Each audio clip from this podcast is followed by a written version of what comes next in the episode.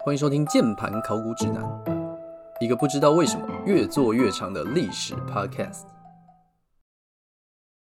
在很久很久以前，某年某月的某一天，在土耳其小亚细亚乡下，有一个贫穷的农夫，叫做戈尔迪厄斯。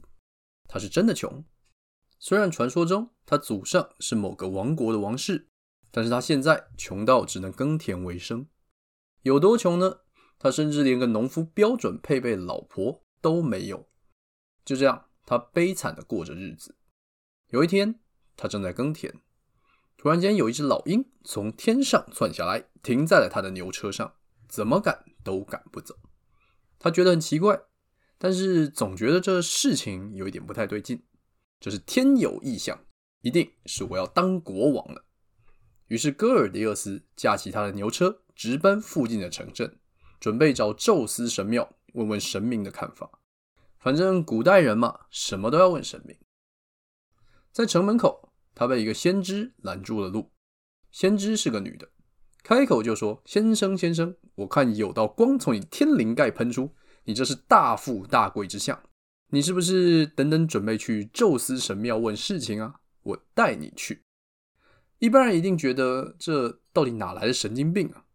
但是戈尔迪厄斯不这么想，他看着女先知说：“我看你是个聪明伶俐的年轻女孩，你要不要嫁给我啊？”哇，大家看一下，学着点，求婚就是要猝不及防才会成功，因为他真的成功了。女祭司大概看到了未来，所以没有拒绝。他们驾着车继续往前走，而与此同时，弗里吉亚人失去了他们的国王，没人来继承这个王位。标准程序，请示神明。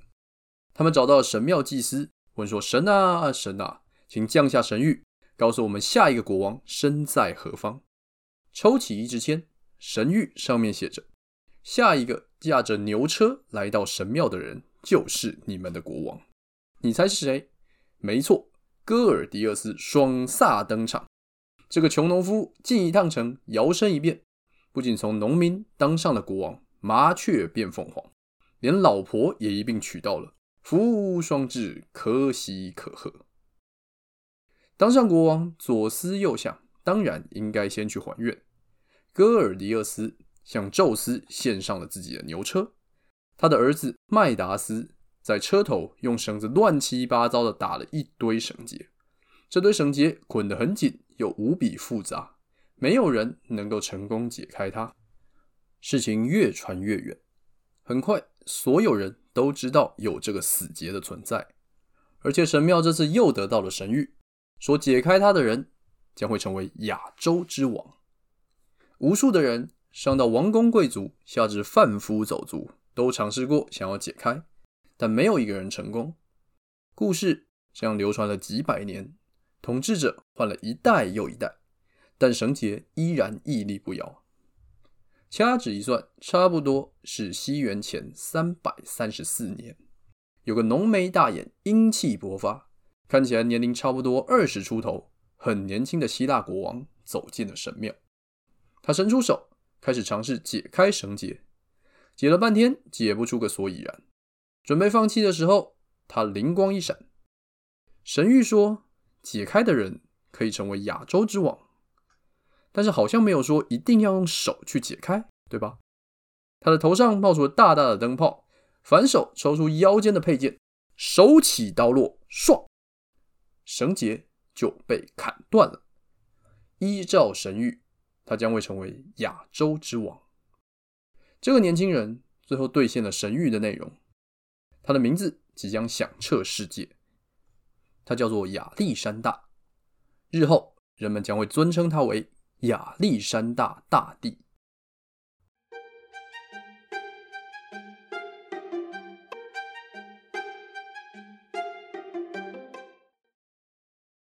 嗨，大家好，欢迎回来。这个故事叫做《戈尔迪厄斯之劫》，广泛的出现在文学作品里面。考证方面，很可惜无从考证，就请当它是神话故事的一部分吧。这个故事带给我的启发啦。大概是要把说明书读熟，说不定你会在里面找到游戏漏洞可以钻。那另外那个负责打劫的儿子，后来也变成了传说。在传说里面，他的手碰到的所有东西都会变成黄金，这就是国王的金手指的故事。好，进入正题。上一集我们讲了斯巴达还有波西战争的一些事情，希望你稍微还有一点印象。不过忘了就算了吧。今天我打算接着继续讲下去。上次讲到雅典跟斯巴达人联手暴打了入侵的波斯人，打完之后，整个希腊一片祥和，欣欣向荣。数十年的时光里面，诞生了无数的哲学家、艺术家、剧作家，还有历史学家。整个西方文明最早的基础就是这批人打下来的。课本里面教的古希腊名人伟人，八成也都是这个时代的人。但是在歌舞升平的同时，也存在着危机。雅典跟斯巴达常年的不和已经不是秘密，他们只是因为波斯入侵而被迫站到了一起。波斯人前脚刚走，希腊人后脚就开始内斗。要争夺希腊老大的位置，雅典跟斯巴达各占山头，各绑桩脚，把全希腊卷进了一场希腊版本的世界大战里面。毕竟对希腊人来说，希腊就是世界，世界就是希腊。一边是雅典为首提洛同盟，另一边是斯巴达领军的伯罗奔尼撒同盟。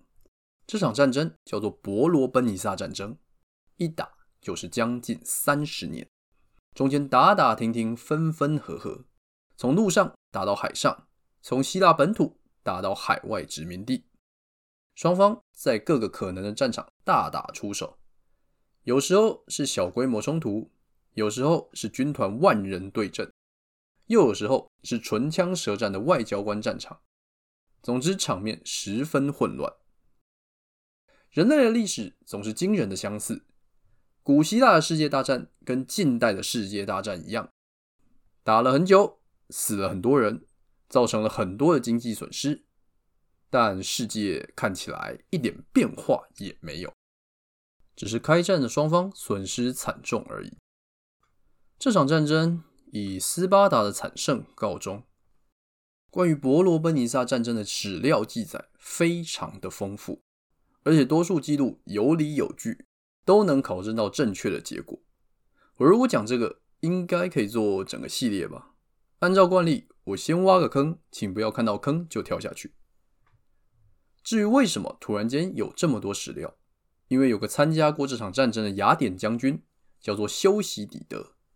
他在战争结束之后，提笔写下了八卷，总计超过一百万字的长篇巨著，写的就是伯罗奔尼撒战争史。这是历史上第一部用科学方法写成的历史，所以这个人被尊称为科学历史之父。国高中的历史课本上会提到希罗多德跟他的波西战争史。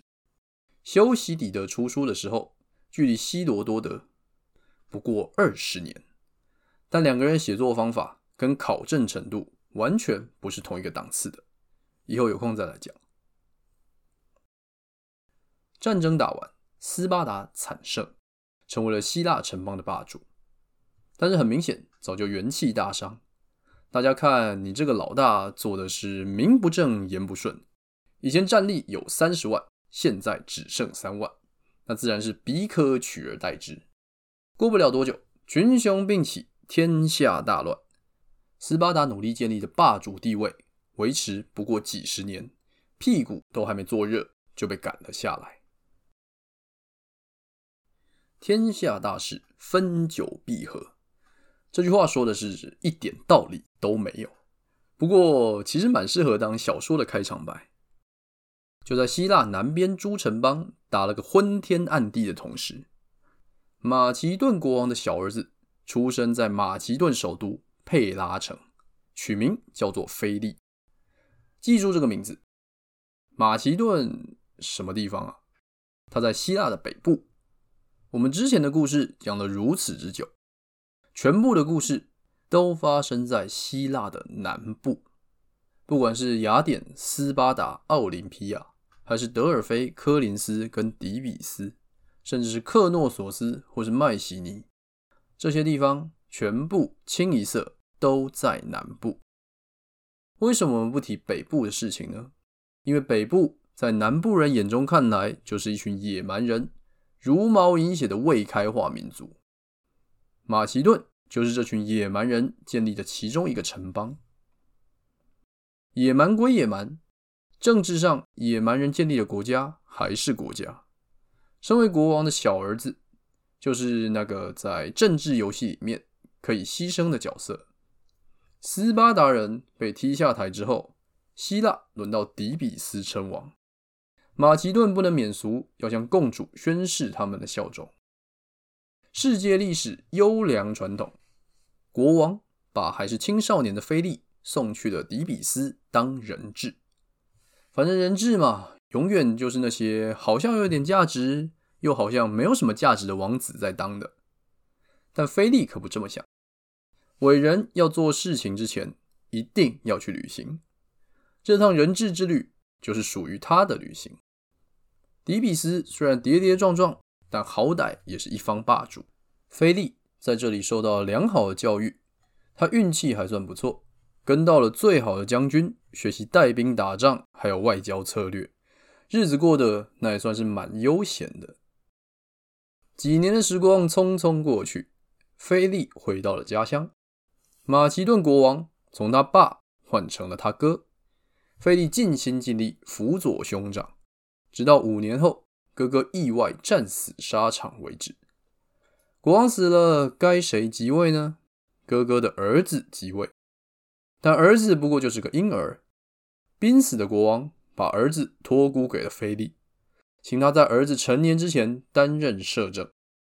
这场面我们历史读多了，自然就看多了。既视感也都出来了，把王位跟婴儿托孤给重臣，要不被篡位的几率，跟要鱼子酱不脱更的几率差不多高。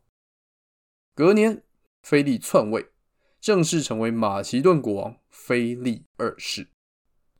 呃，关于菲利的名字，他在中文里面的译名是这样的：他的“菲”是左边肉部，右边一个是非的“非”。这个字在中文里面理论上念二声，但是如果我一直叫它肥力的话，听起来有点别扭，所以我打算继续叫它菲利。反正就是个翻译问题。如果说你要查的话，你要用“肥”去搜寻才会有结果就是了。好，我们继续。篡位算是坏事吗？不一定。至少马其顿人这次迎来一个贤明的君主。菲利二世雄才大略，他登基之前就觉得自己肯定是个要干大事的人。此时此刻，交到他手上的马其顿王国是个小有规模的国家，但是时局不太好，满满的内忧外患困扰这里。发生什么事？首当其冲就是菲利篡位的事情。国内各种山头看，就凭你这家伙也有资格当国王，你行，我当然也行。于是起兵争夺王位，不仅起兵，还挟洋自重。另外两位称王的人各有支持自己的境外势力，分别是雅典跟色雷斯。内忧讲完，还有外患。本来就感情不好的邻国培奥尼亚趁机出兵，在战争中的邻国伊利里亚也不会放过这个机会。菲利需要独自面对四路人马的挑战。危急存亡之秋，一个做不好，马其顿就准备亡国，或是菲利准备兵败自杀。同时跟四个势力开战，那是丧心病狂的强国才做得出来的事情。所以菲利首先决定保命要紧啊，他先私下贿赂色雷斯王子，所以色雷斯人退兵了。接着他转头送上大笔金银财宝给培奥尼亚人，对方欣然接受。开心回家发财去。伊利里亚倒是没这么好对付，因为菲利的哥哥会战死，就是因为输给了这群人。菲利很可能接受了一纸条约，算是平等条约，只是稍微不平等了一点。他大概割让了半壁江山，还找了个伊利里亚人联姻，才让对方勉强接受他的和平协议。虽然失去了很多。但性命总算是暂时保住了。四路敌人去了三路，剩下的雅典虽然是个大国，但他们离家真的有够远，派来的只不过是三千人的雇佣兵。菲利集中兵力，一通操作，打爆雅典人，顺手签了个平等的和平协议。打仗之余，菲利在内政也没闲着。不过对他来说啦，内政其实就是为了战争而存在的。在战争与屈辱间，他先选择了屈辱，但是屈辱过后，仍然要面对战争。和平协议签了，不代表马其顿人的敌人明年不会再打过来。马其顿需要更强的军队。他首先开始下乡征兵，到各地的城镇中心对市民演讲，说：“寡人菲利就是你们的王，我们需要更多的军队加入，Make Macedonia great again。”菲利可以说是滔滔不绝，能言善道，各地的马其顿人纷纷响应，投身军队。如果说只会征兵，那菲利充其量就只是个普通人，但菲利可不是什么泛泛之辈。他开始对马其顿军队做出改革。希腊人的武装我们都晓得，是一杆长枪配一面盾牌。一群长枪兵可以组成一个让人畏惧的方阵。长枪如果打断要近战，就抽出腰间的短剑或弯刀应战。这套装备在当代算是十分精良，至少希腊人就靠着这些装备击败了入侵的波斯人。菲利以这套重装步兵方阵作为基础，做了一些改良，一样有短剑，一样有盾牌，不过稍微小了点。但是关于主武器长枪，菲利有一点自己的想法：一寸长一寸强，一寸短一寸险。希腊标配的长枪一把大概三公尺长，听起来有那么一点丧心病狂，但是菲利觉得这不太够。所以马其顿的长枪有六公尺长，整整是其他人的两倍。对打的时候可以比对方快三步戳到敌人。整军了一年，是时候该加倍奉还。不怎么样的马其顿军队在菲利的训练下被整顿得井井有条。北边的培奥尼亚国王去世，菲利就趁他们在争夺王位的时候出兵进攻。东边的色雷斯新统治者不得民心，出兵占据南边的雅典，跟其他城邦卷入战争，无暇他顾，出兵。两年的时间，他东征西讨，带着改良过的马其顿方阵，打败了他四周的所有敌人。突然间，马其顿从一个摇摇欲坠的地方小政权，变成了崛起的新势力。面对这种新兴势力，全世界的处理方法都差不多，那就是组成反马其顿同盟，想要一举打败他。不过，经过菲利几年的努力，马其顿已经不是当初那个需要三面求和的小国了。他们现在四面受敌，也没在怕的。在菲利的带领下，现在的马其顿先发制人，一个打四个，在敌人们聚集起来之前，各个击破。只用了五年的时间，马其顿就统一了希腊北部，可以南下跟那些文明人争雄了。接下来，菲利二世开始了他的传奇之旅，人挡杀人，佛挡杀佛，东西南北任何方向的敌人，没有一个可以打败他。他甚至带着当时还未成年的优秀儿子，本地的马其顿方阵，北马其顿贡献的骑兵。还有各地来的各种雇佣兵，在希腊土地上如入无人之境。但菲利不是那种一心只有杀戮的领袖，他同时也是个优秀的外交官。打赢了只会要求对方投降，并且接受统治，不会赶尽杀绝。菲利二世登基后二十三年，他打败了最后一支有抵抗力的希腊军队，实质上。统治了全希腊。这个时候打开地图，会发现马其顿的领土大概有半个希腊，其他的都是所谓的马其顿人同盟或是附庸。说是同盟啦，但实际上更像是当小弟的感觉。所有希腊城邦都只能接受当马其顿的小弟，至少当小弟乖乖交保护费，出钱出人，就可以有尊严的活下去。只有一个城邦没有接受，那就是斯巴达。但是斯巴达不接受也没有什么关系，因为被各种击败的斯巴达，如今只是个小到不能再小的城邦，不去管他也不碍事。想想这个故事里面，有人质回到国内即位，有野蛮人结束战乱时代，统一全国，这不就是战国时代吗？至于为什么菲利选择让那些希腊人变成同盟，而不是直接统治他们，因为他在下一盘很大的棋。虽然南边的那些家伙当他是野蛮人，但菲利自始至终认为自己是个骄傲的希腊人。希腊人不打希腊人，他的目标当然不是统一希腊，成为欧洲王者，而是东方那块肥沃的土地。他想要打败东边的波斯帝国，成为亚洲之王。为了这个目标，菲利派遣先头部队登陆亚洲。按部就班，自己之后再带主力部队前往。一场大远征即将展开。同年，西元前三百三十六年十月，在马其顿王国的旧都举行了一场婚礼。婚礼双方是伊庇鲁斯，希腊某个王国的统治者，跟菲利二世的女儿。这是一场典型的政治联姻。菲利为了维持自己统治的地位。跟欧洲贵族一样，常用联姻的手段来确保同盟的友谊。嫁女儿的大日子，菲利雀跃不已，带着他的私人卫队走进剧场，准备跟来自全希腊的政商名流好好交流交流。接着，突然一阵乌云密布，霎时之间，菲利的其中一个私人卫队抽出武器，就往手无寸铁的菲利身上刺了过去。菲利二世，马其顿国王。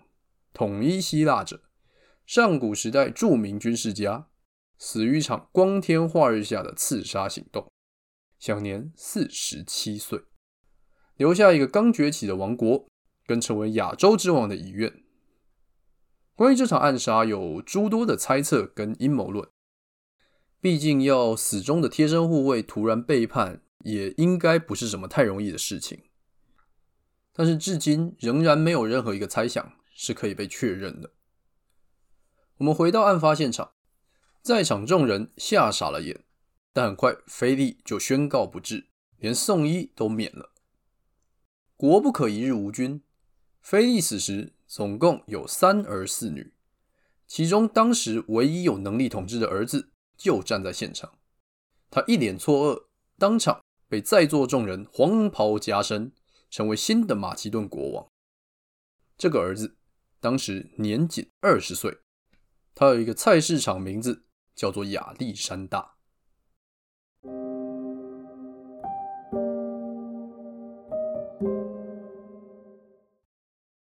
西元前三百五十六年七月，古代七大奇迹之一以佛所的阿尔特弥斯神庙突然窜出火苗，火势很快蔓延到整栋建筑，以佛所的居民奋力抢救。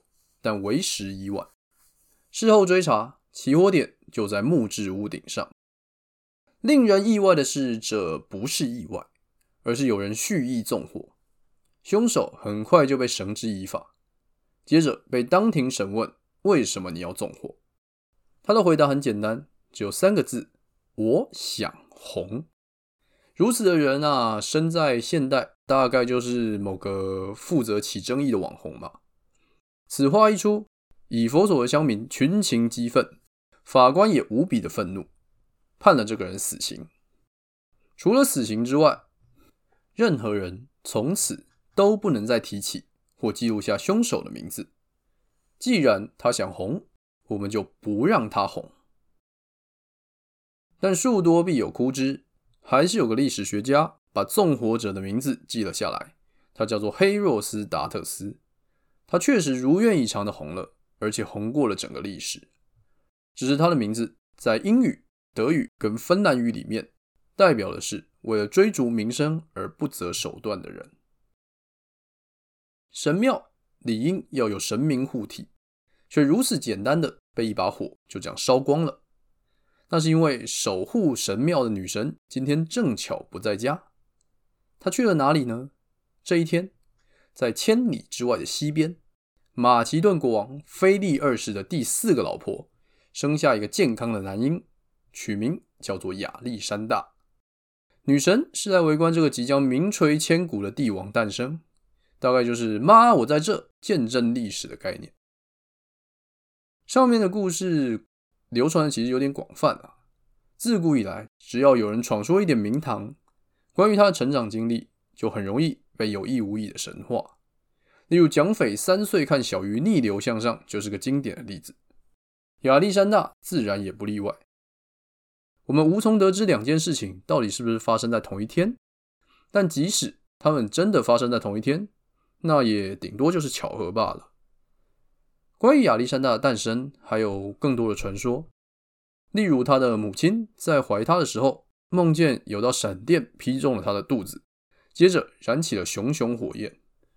如果我们现在正在讲希腊神话，那我们一定先问：有闪电又有火焰，宙斯，你是不是又调皮了？反正只要成功做了大事，成长的过程被加油添醋，那也是在所难免。所以不要太认真去相信什么名人伟人传记。很多时候，这些都是后人脑补出来的。身为国王之子，亚历山大的生活当然是过得不错。他受到典型的马其顿贵族教育。贵族教育有什么特别的吗？还真的没有。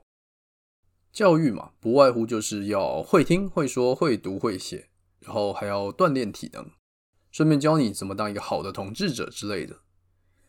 光阴似箭，日月如梭。转眼间，亚历山大也到了青少年的年纪。那一天，马其顿王宫里面来了一个外地商人，他牵着一匹马，开出高价，想要卖给国王。菲利觉得自己平时阅马无数，怎么会被区区一匹马诱惑？他走到中庭一看，哎呀，惊为天人！这匹马生的是健壮无比，神采奕奕。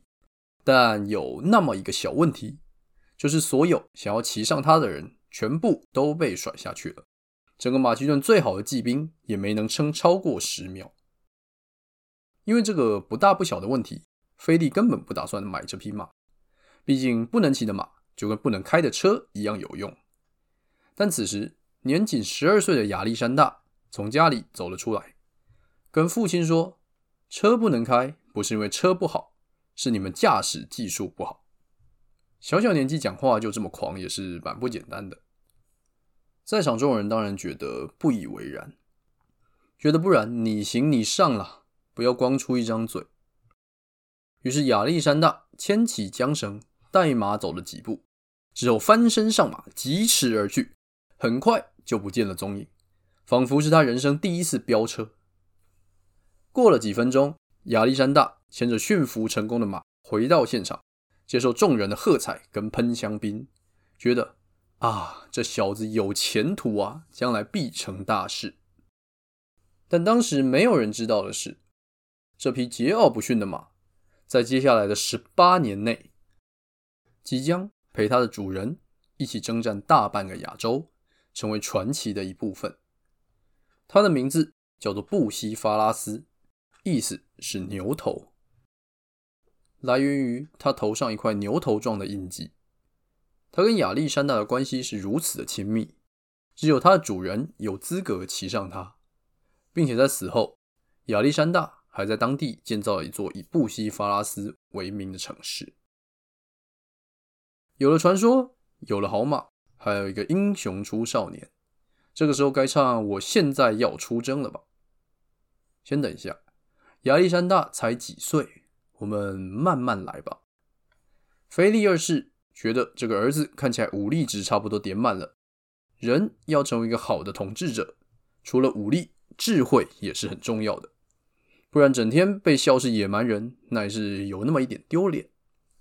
所以他寻访整个希腊，想帮儿子找个好老师。找上了谁呢？这人也算是勉强小有名气了。他叫做亚里斯多德。不要怀疑，就是那个亚里斯多德。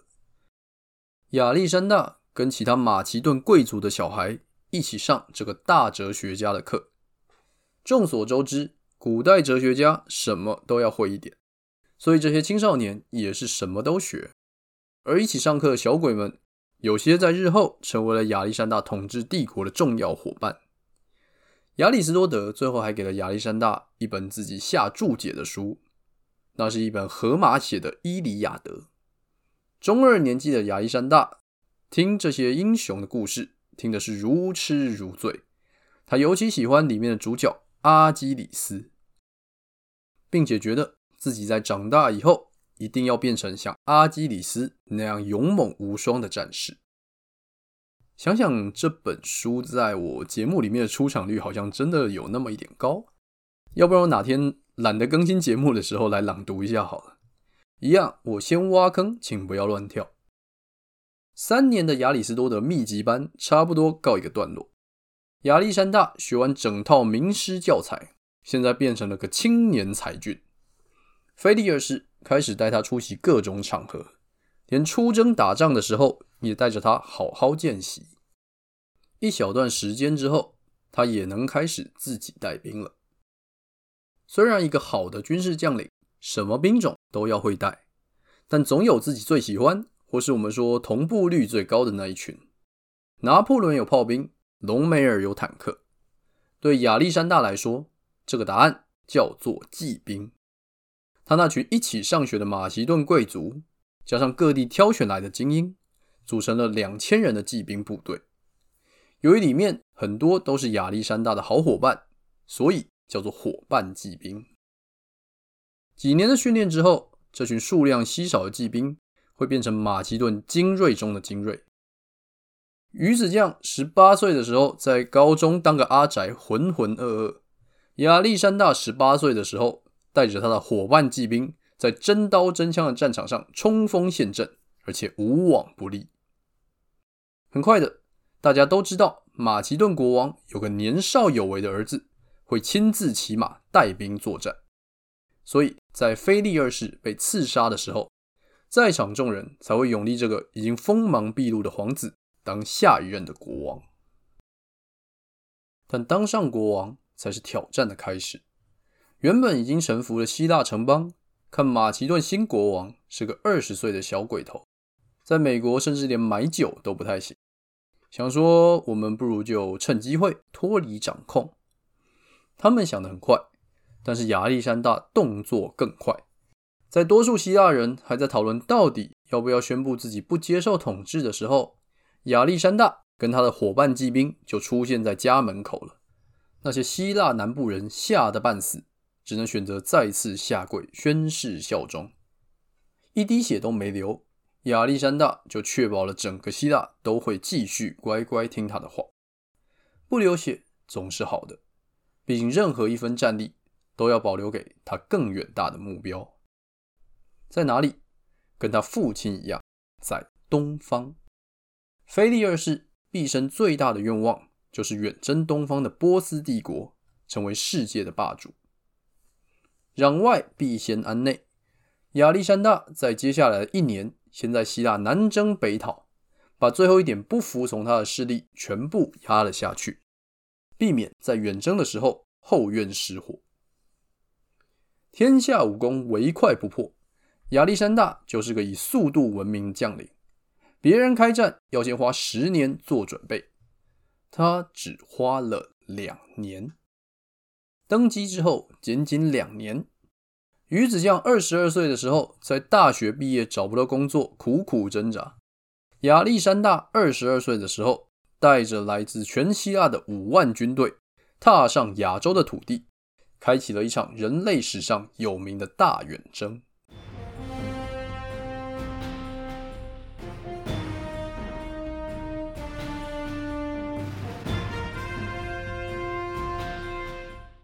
亚历山大带着他的精锐骑兵，跟来自全希腊的重装步兵踏上征途。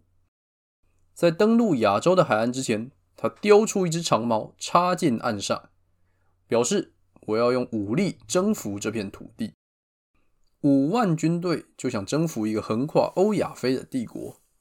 因为这是马其顿散尽家财，还到处欠钱之后能拿出来所有军队了。而且这些人都是骁勇善战，没有凑人数，没有灌水。这个数量差不多是一个古代军队的门槛。不要跟动不动就会把人数灌水十倍、灌二十倍的中国历史做比较。希腊人杀过来了，波斯方面怎么应对呢？这个等级的入侵规模，波斯也不是没见过，还没必要惊动到波斯帝王。听到有人打进来，小亚细亚的波斯总督们各自带兵前往支援，凑一凑，双方军队人数相当。在波斯的作战会议上，有人觉得马其顿一个不大不小的国家，凑出这么多军队，想必国库也要没钱了，补给撑不了多久。我们坚壁清野，往后退，不要留给他们任何的补给。过不了两个月，他们补给吃完，就只能摸摸鼻子滚回老家。听起来很美好，但其他波斯总督不太愿意，要他们放火烧自己的领地，跟要他们的命差不多。挡人财路，如同杀人父母。他们要在这里跟马其顿人一决死战。两军。隔着一条河相望，希腊军队首先发起进攻。自古渡河攻击，战力先打八折，双方士兵打成一片，难分难舍。亚历山大向来身先士卒，他带着他的伙伴骑兵猛攻波斯中路，战况激烈。亚历山大的头盔被波斯贵族的长剑砍中，他的背后也差那么一点点就要中箭。还有他的亲卫队成功救驾，天选之人总是不能死在这种奇奇怪怪的地方。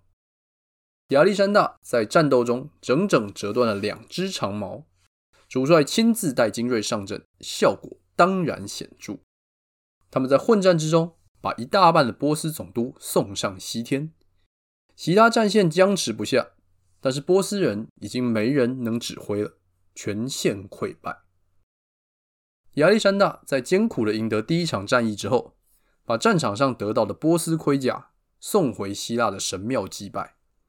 附上的题字是这么说的：“仅献上从亚洲波斯人手中所俘获的战利品，来自菲利之子亚历山大和全希腊人敬献。哦，斯巴达人除外，因为斯巴达人自始至终都拒绝低头跟支援。”打赢了一场，附近的总督纷纷倒戈。马其顿至少不是什么随随便便就烧杀掳掠的国家，跟他爸一样，亚历山大也乐于跟愿意归顺的人合作。反正只要你愿意低头，交出贡品，支援战争，没有直接统治，那有什么关系？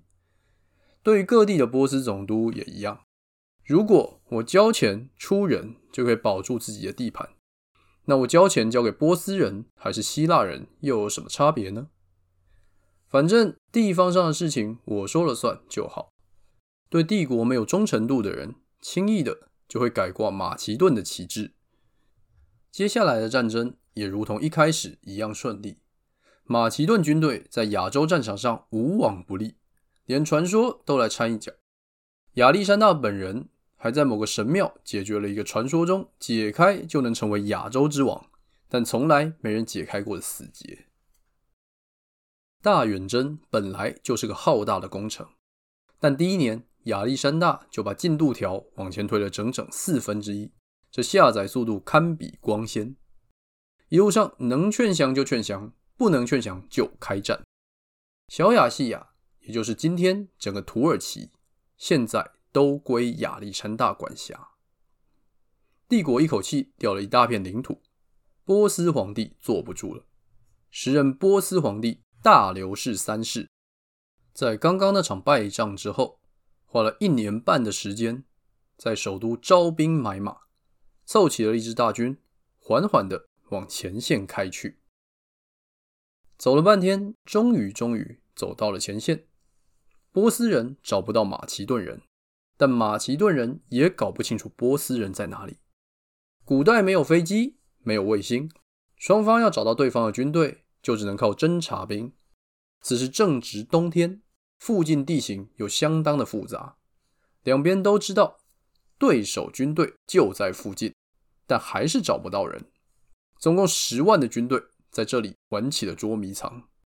亚历山大带部队往前搜索，蓦然回首，发现波斯人竟然就在背后。波斯人以为自己左右都有马其顿军队，选择先攻击其中一方。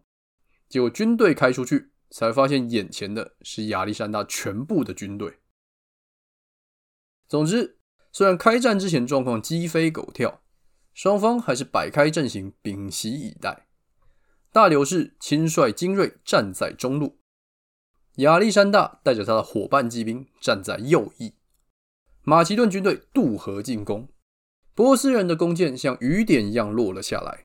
但马其顿中央是无数训练有素的方阵步兵，他们继续进攻，井然有序，并且跟波斯的精锐打成一团。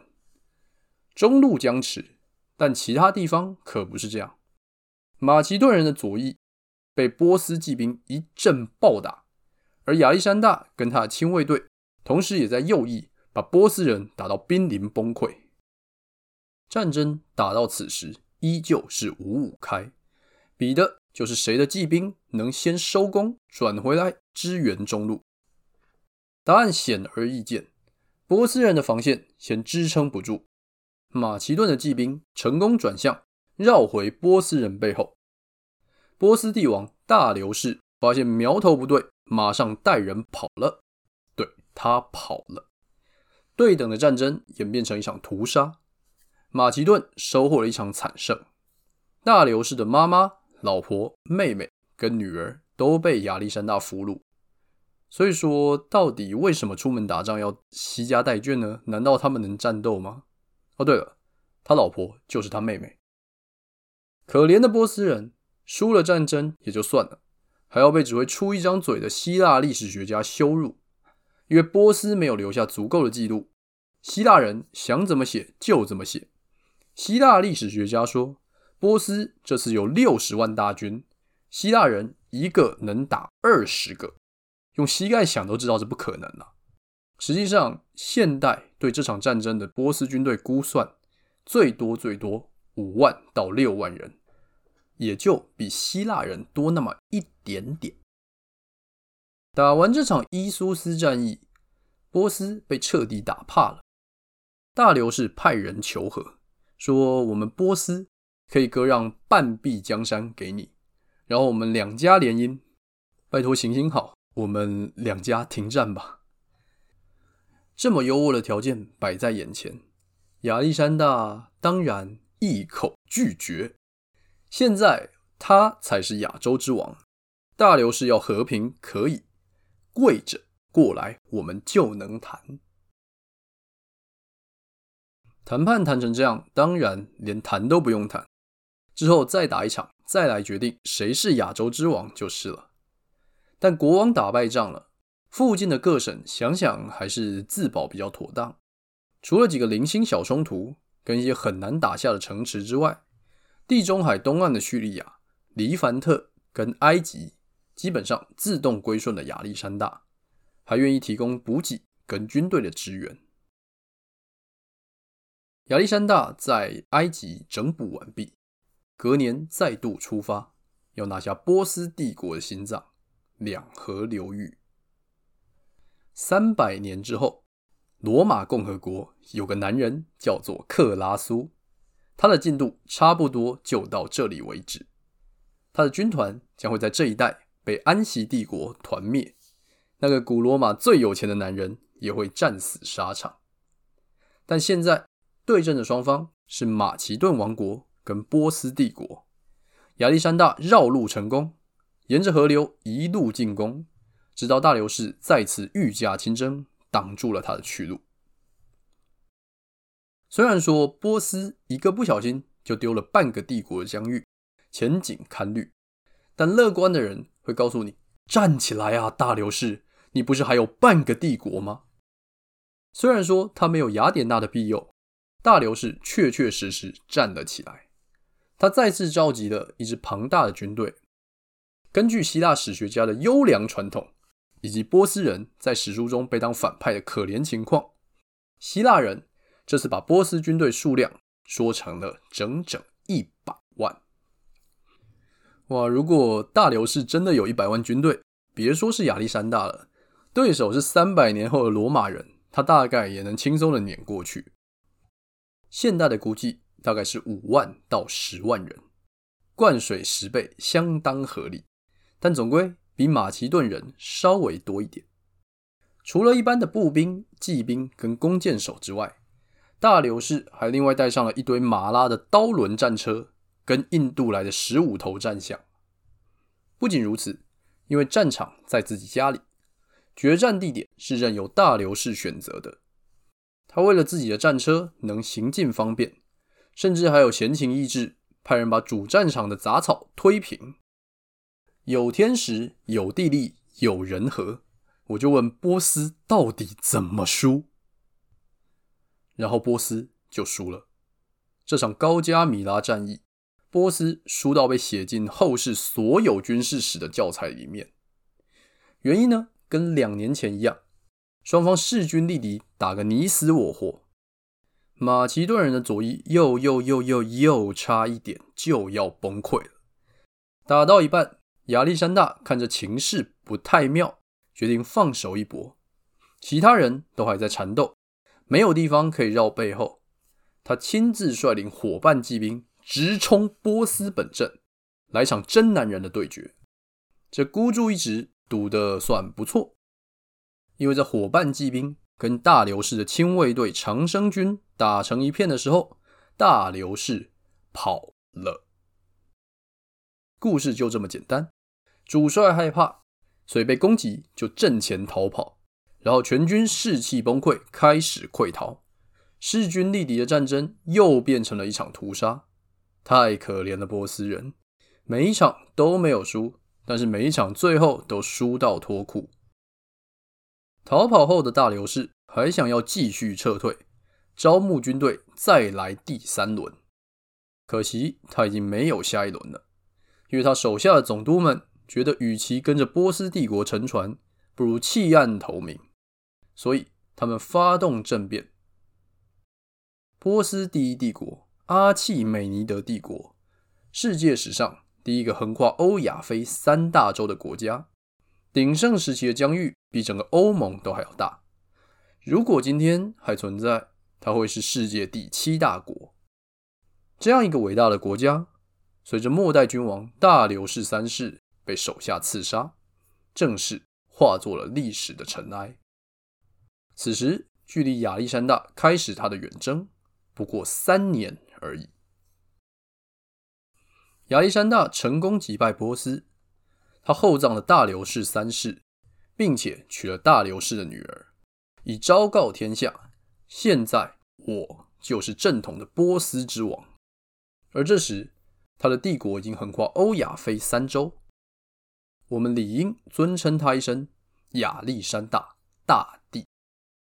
这一年，他二十五岁。虽然说波斯帝国是灭亡了，但并不是所有人都会乖乖接受马其顿的统治。亚历山大继续带兵往东，花了几年的时间，把整个波斯和中亚的敌人全部击败。最后，甚至是为了更伟大的功名，他的希腊远征军打进了印度。但毕竟人类还是肉做的，再坚强的部队也会有累的一天。亚历山大还能打。他手下的部队也还能打，他还想继续前进，直到世界的尽头。但经过十年的远征，再能打，他的手下现在也只想回家。连手下最能征善战的精锐都吵着要回故乡，英明神武如亚历山大也只能选择班师回朝。自此，亚历山大伟大的东征结束了。接下来的几年里，亚历山大大帝统治着他伟大的帝国，建立起了数十座以他自己为名的城市。直到今天，亚历山大港还是埃及的第二大城。他也曾经在自己的马布西法拉斯跟同性恋爱人赫菲斯提翁去世的时候，用他们的名字建立新的城市。希腊文化随着亚历山大的东征，散布到了帝国的每一个角落，从亚洲到欧洲到非洲，都被纳入希腊人统治之下。接下来的三百年内，希腊文化会继续在这些地方发挥影响力，并且随着贸易跟艺术传播到更远的地方。如果国高中课本现在还有教的话，这段时间会被叫做希腊化时代，直到罗马崛起取而代之为止。而亚历山大大帝本人，在皇帝的宝座上坐不到几年，战争英雄可能只是为了战争而生。一场原因不明的热病，很快恶化成重病，从染疫到去世，跟他的骑兵推进速度一样快，只花了整整十二天。我们很难说亚历山大的真实死亡原因，毕竟随着他的尸体下落不明，任何猜测都只能是猜测。他可能死于毒杀、伤寒、疟疾，或是某些长期疾病。我们唯一知道的是，亚历山大大帝英年早逝，年仅三十二岁。二十岁登基当国王，二十五岁在战场上冲锋陷阵。建立世界上最大的帝国，二十九岁远征印度。他三十二年的人生里面，没有被记录过任何一场败仗。他所带兵参加的战役，结局全部都是胜利。他的传奇完全可以媲美自己的偶像阿基里斯，跟他的老师亚里斯多德。但他身后留下的庞大帝国。在他死后，并没有维持太久。手下各路将军人马、各地总督都想要继承，帝国被分成四块，在接下来长达二十年的继业者战争中灰飞烟灭。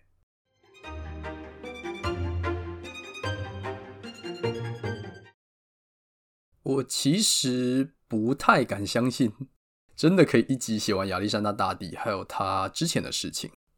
因为纵使掐头去尾，还把一大堆的战争细节全部都省略掉，它还是值得我讲个至少五集以上吧。不过想想讲这么细，大概也不会有什么人想听。战争细节也是很多可以讲，但是全部都割舍掉了。真的有人想听，我在考虑用极短篇的方法做经典战争史吧。一样，这是随便挖出来的坑，我不会跳的，你们也不要乱跳。快速复习一下。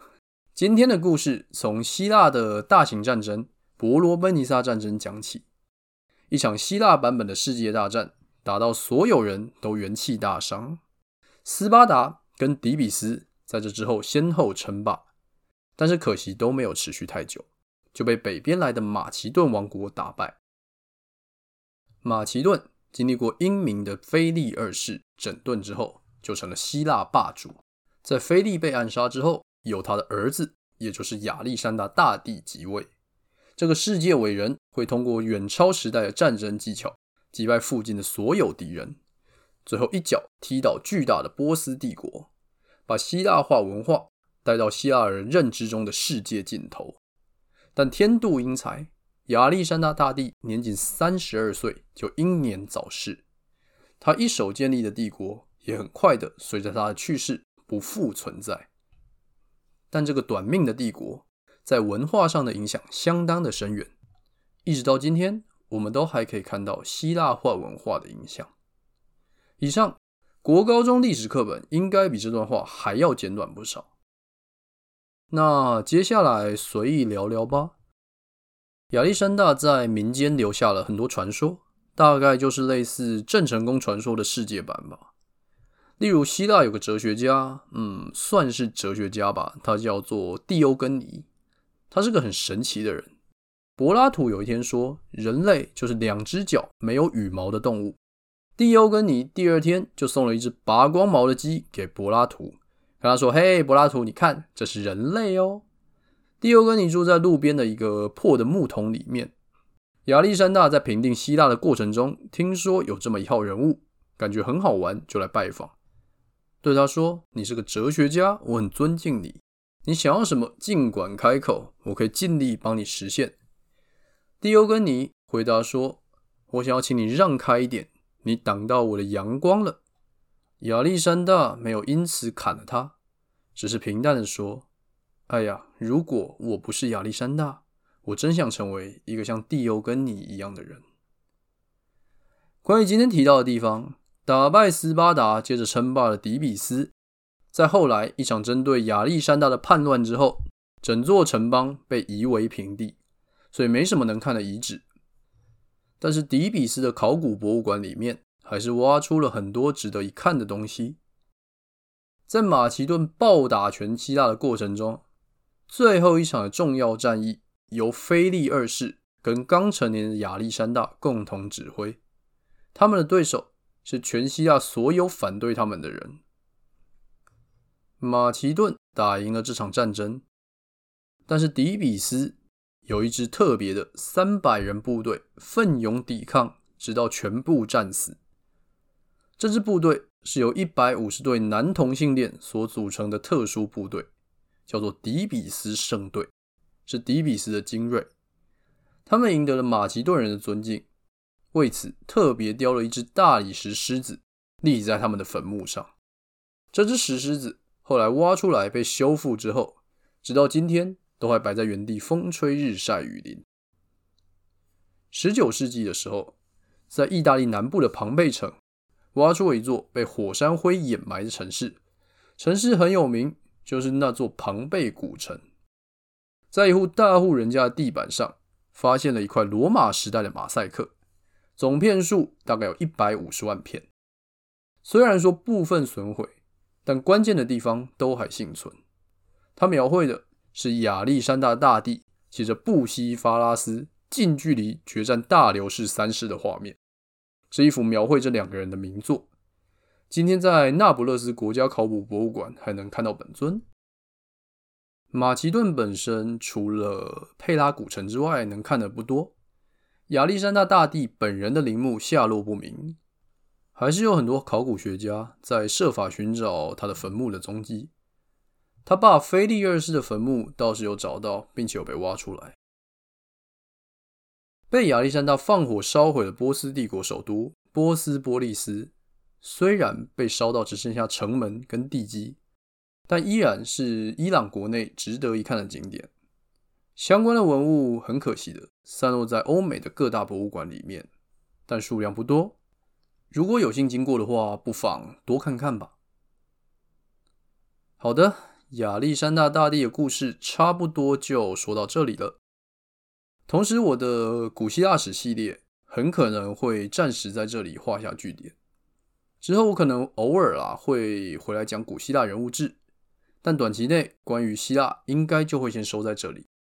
下一个系列我还没有想好，但我会设法努力继续做的，请拭目以待。希望今天的内容跟故事你会喜欢。如果觉得我的节目不错的话，请帮我按下追踪。心有余力的话，欢迎帮我随手点个五星评分，这些都对我很重要，拜托啦！有任何建议或是想说什么的话，请洽我的 Instagram，我都会看，都会回。节目有人听，就是我继续做下去的动力。如果有缘的话，可能我们下周或是过几天会再见吧，拜拜。